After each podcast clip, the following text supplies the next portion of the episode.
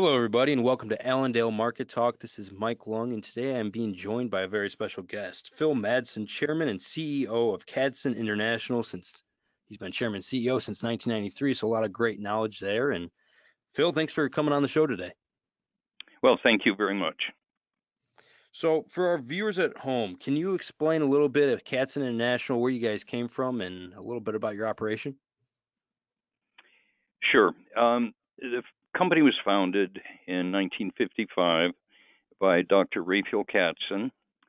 Uh, the fundamental principle behind our company is the development and execution of the most advanced, commercially sensible uh, technology in the chemical and biochemical process industries.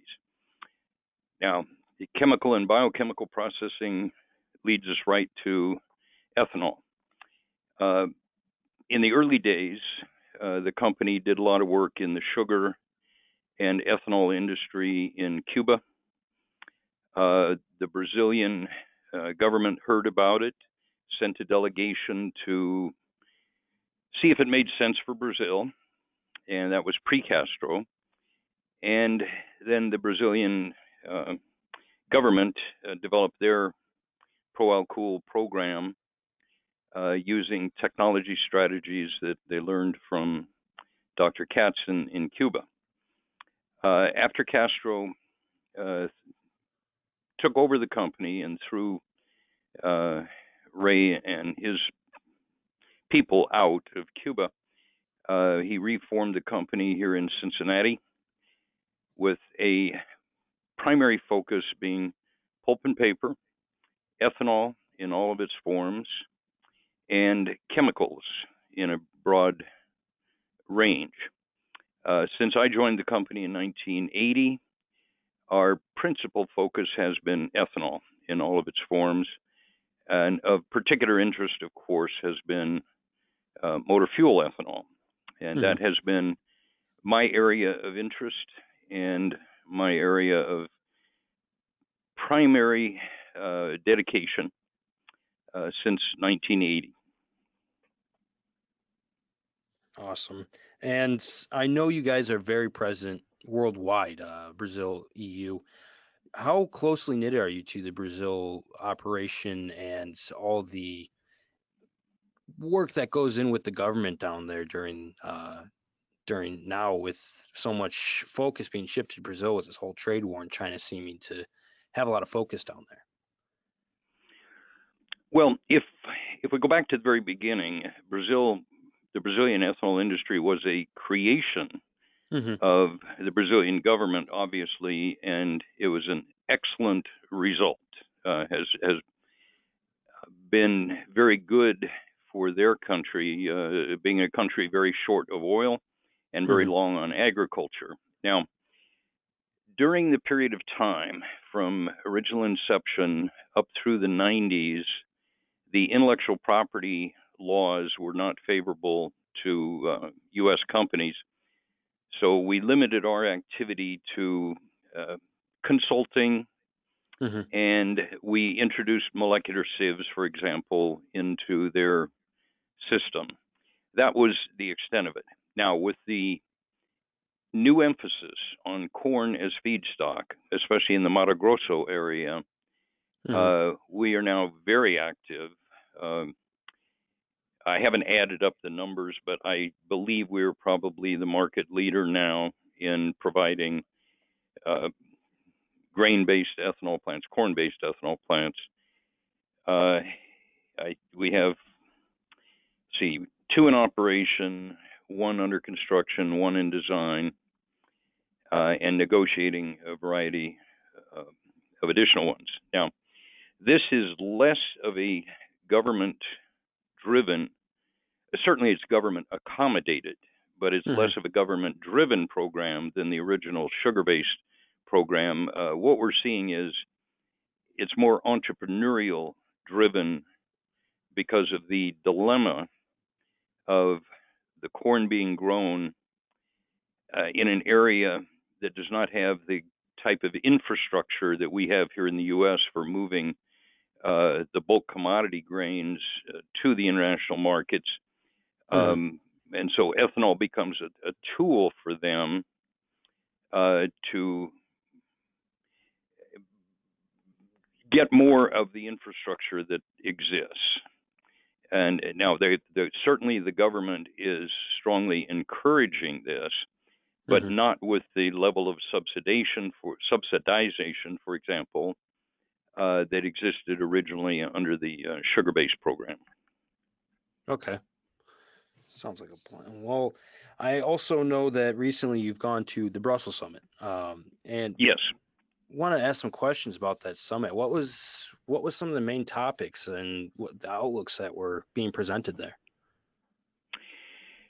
Well, uh, that's a very interesting question because even though it is the World Conference, mm-hmm. the focus this year was strongly on the European situation with um, secondary emphasis on international. Okay. And some of the key things we learned was uh, Europe had a very good year uh, in their both their grain and their sugar-based ethanol program. They're getting close, and in Europe, I'm always cautious about saying reached a conclusion. They're getting close politically to a program that will at least support the continuation of the ethanol industry for a few more years as it exists. But there is a um, some activity in Europe hmm. to um, take the assets that were fuel ethanol assets and uh, diversify into industrial alcohol, beverage alcohol, uh, pharmaceutical alcohol, for example, mm-hmm. because the the the the assets exist.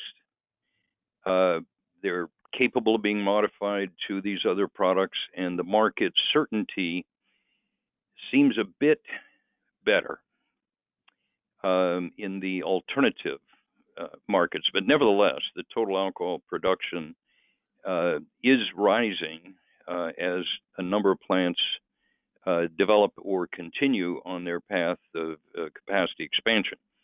Mm-hmm. Now, in terms of, of some of the international issues associated with that conference, uh, we know that the Far East, um, starting with the Indian subcontinent uh, through the uh, uh, Australasian area, China, etc., mm-hmm. there's strong interest in growth uh, of the fuel ethanol based uh, industry in, in that entire geography. Um, they do have some challenging politics.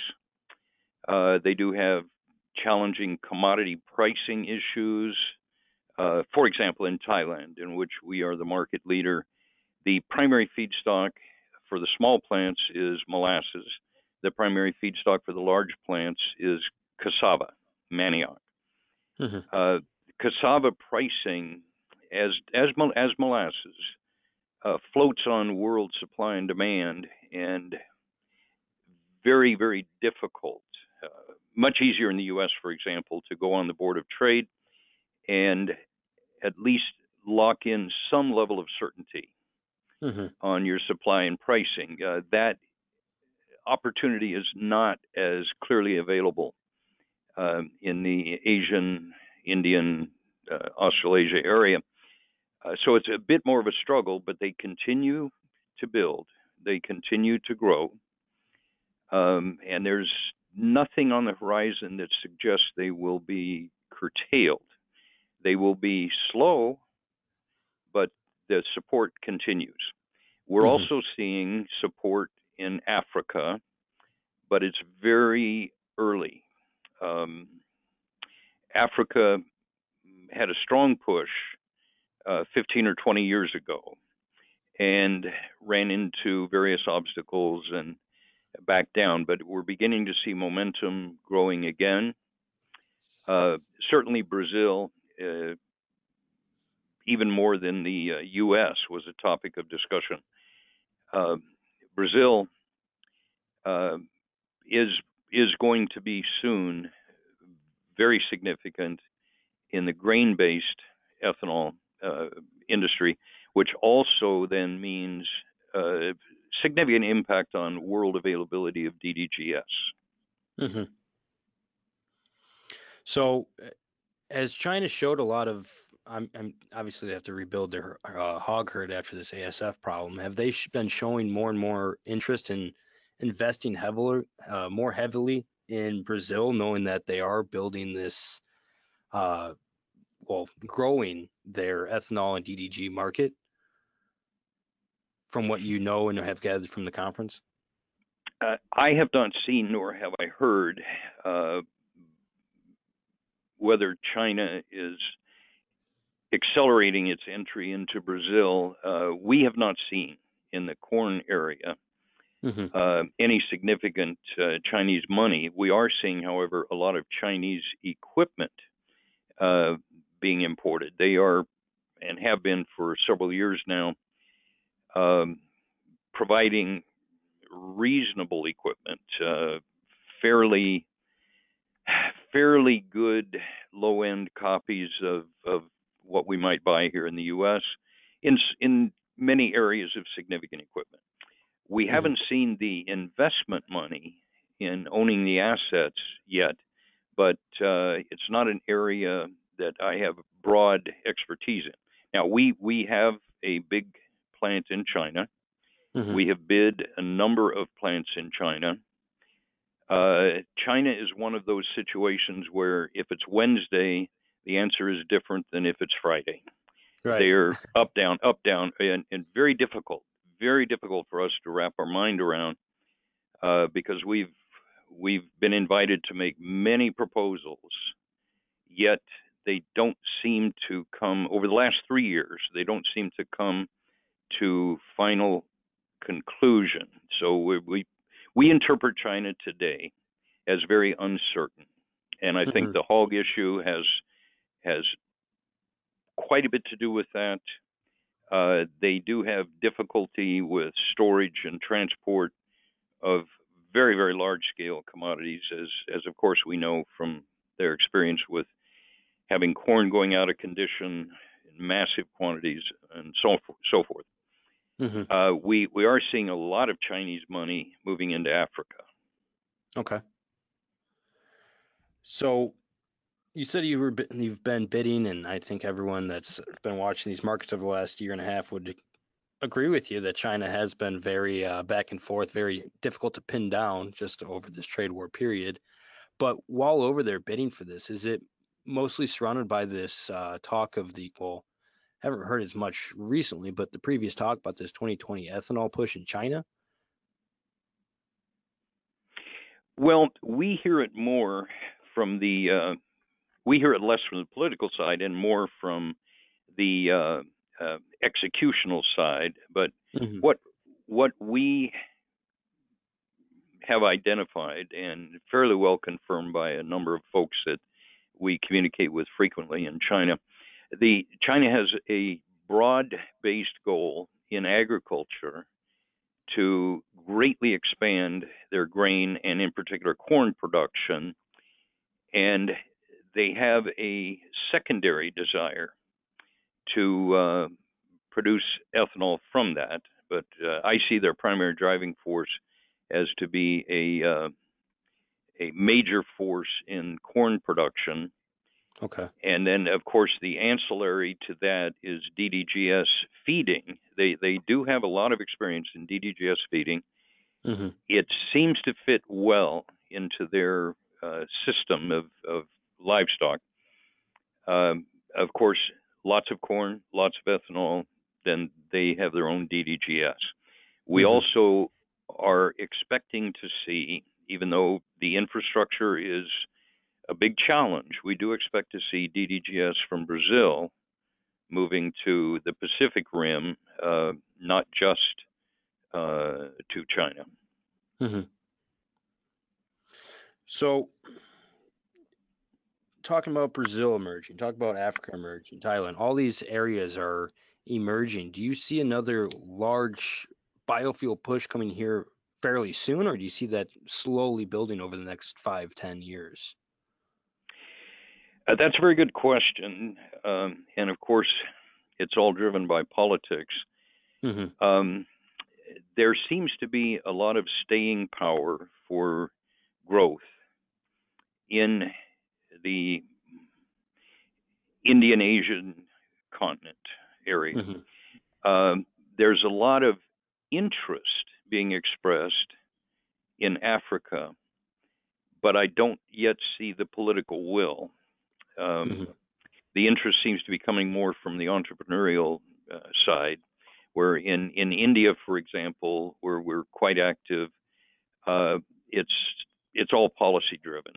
Uh, and they said there seems to be a big push, but not the kind of growth that uh, we observed originally in Brazil or the U.S. or even mm-hmm. Canada. Uh, Canada has a very, very big program given their population. Uh, Europe, uh, given their ratio of of gasoline powered vehicles to diesel powered vehicles, their program actually was quite aggressive, uh, on par with uh, Canada and the U.S. in terms of miles driven by gasoline powered vehicles. Um, we are seeing more interest in Australia uh, that, that, we think has long term um, long term potential. Mm-hmm. Uh, the biggest one, however, that we think is solidly supported by the agriculture that exists and can be developed and by the government is Brazil, of course. Mm-hmm. Yeah, they've been showing to be a, a, larger and larger power every single year, seemingly growing exponentially. So it's not a oh yeah not a huge surprise to hear that from from Brazil. Um, so it seems like a lot of these densely populated areas, you got Brazil, India, China, uh, is really showing interest from what I'm grasping, but not so much the, the well, ex, excluding Brazil, uh, but not really showing the the intensity, the want right now to be implementing all this. I mean, especially with China, with obviously the whole political scene between us and them right now, uh, seems like it's just kind of been put on the back burners. Am, am I correct in grasping that from that? I, I think you've you've analyzed the situation very very well, and you made a very important point. Um, the areas that seem to have the most staying power as as the political situation waxes and wanes around the world are areas of very dense population with cities that have very bad air. Mm-hmm. And also, the subset of all of that is cost of petroleum to get into their gas tank. Uh, you know, countries that are awash in petroleum uh, don't show much much interest. Uh, countries that uh, have to import, um, they are they are showing more interest.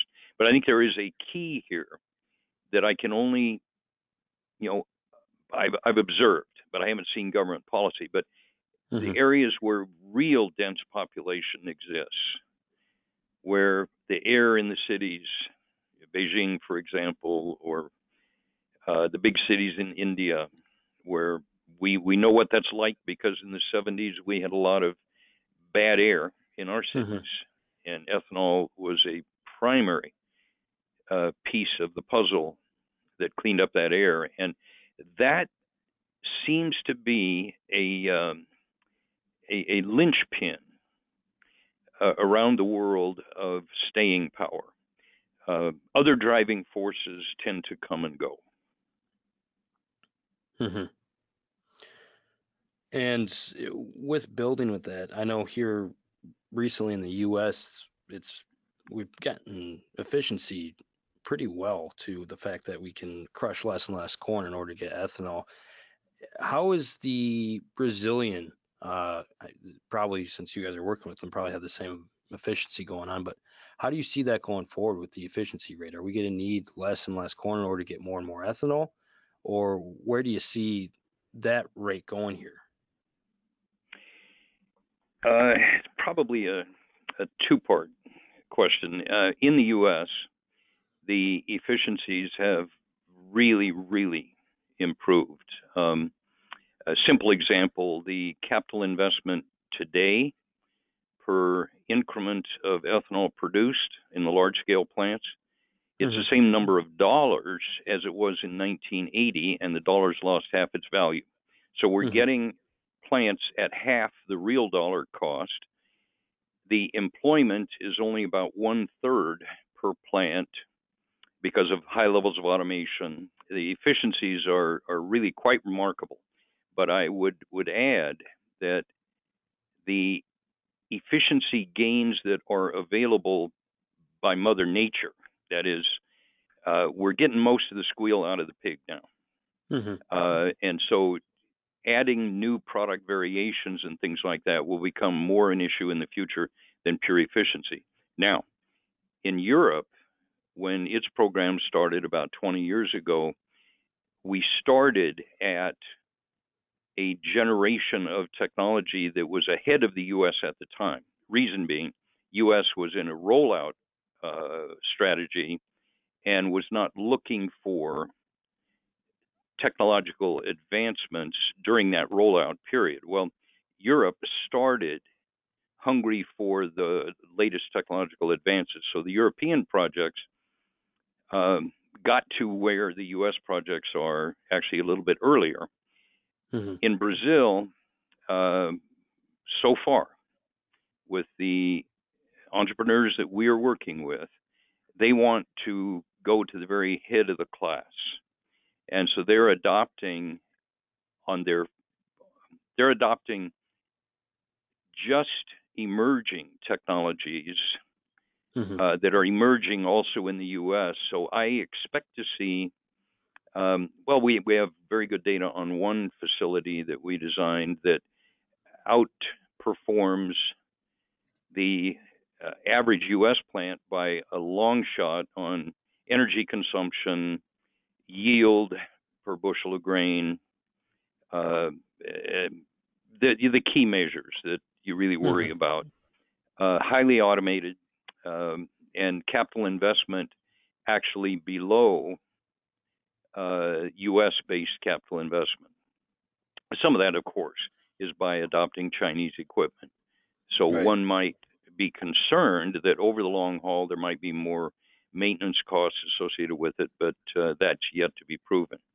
Mm-hmm. Uh, so really, the grain-based, the large-scale grain-based fuel ethanol industry worldwide is all kind of together at at the highest level of efficiency. And, and no question, the U.S. led the thinking in, in that area, and the U.S. industry has done an extraordinary job of uh, improving capital utilization, uh, improving water balance, improving energy balance, uh, yields, and so on. Really, really remarkable when you compare it to any other industry and I've been at this. I graduated from Iowa State University in 1969, so I've been at it since then. No mm-hmm. other industry that I've been affiliated with has seen that rate of growth in commercially deployed uh, technology. Very remarkable. Mm-hmm. Yeah, it sounds like they're being very quick to adoption for new new technologies, and obviously uh, with the U.S. having developed their technology a little bit before, they're a little bit slower to bring in the new stuff. All the old stuff's still working. If it's not broke, don't fix it. So as you're building the new ones, it sounds like they're pretty quick to be saying, hey, we need the latest, greatest uh, machinery here in order to make sure that we're not setting ourselves up five years behind by purchasing old equipment. That... That's a very good assessment. Yes. Okay, awesome. Well, thank you very much for joining me today. I'm really excited to see how this whole biofuel thing will develop in the future, where we're getting those emerging markets and everything. But again, thanks for thanks for joining me today, Phil. Well, thank you very much, Mike. I enjoyed it. Today for Allendale Market Talk, Mike Lung. You guys have a great day.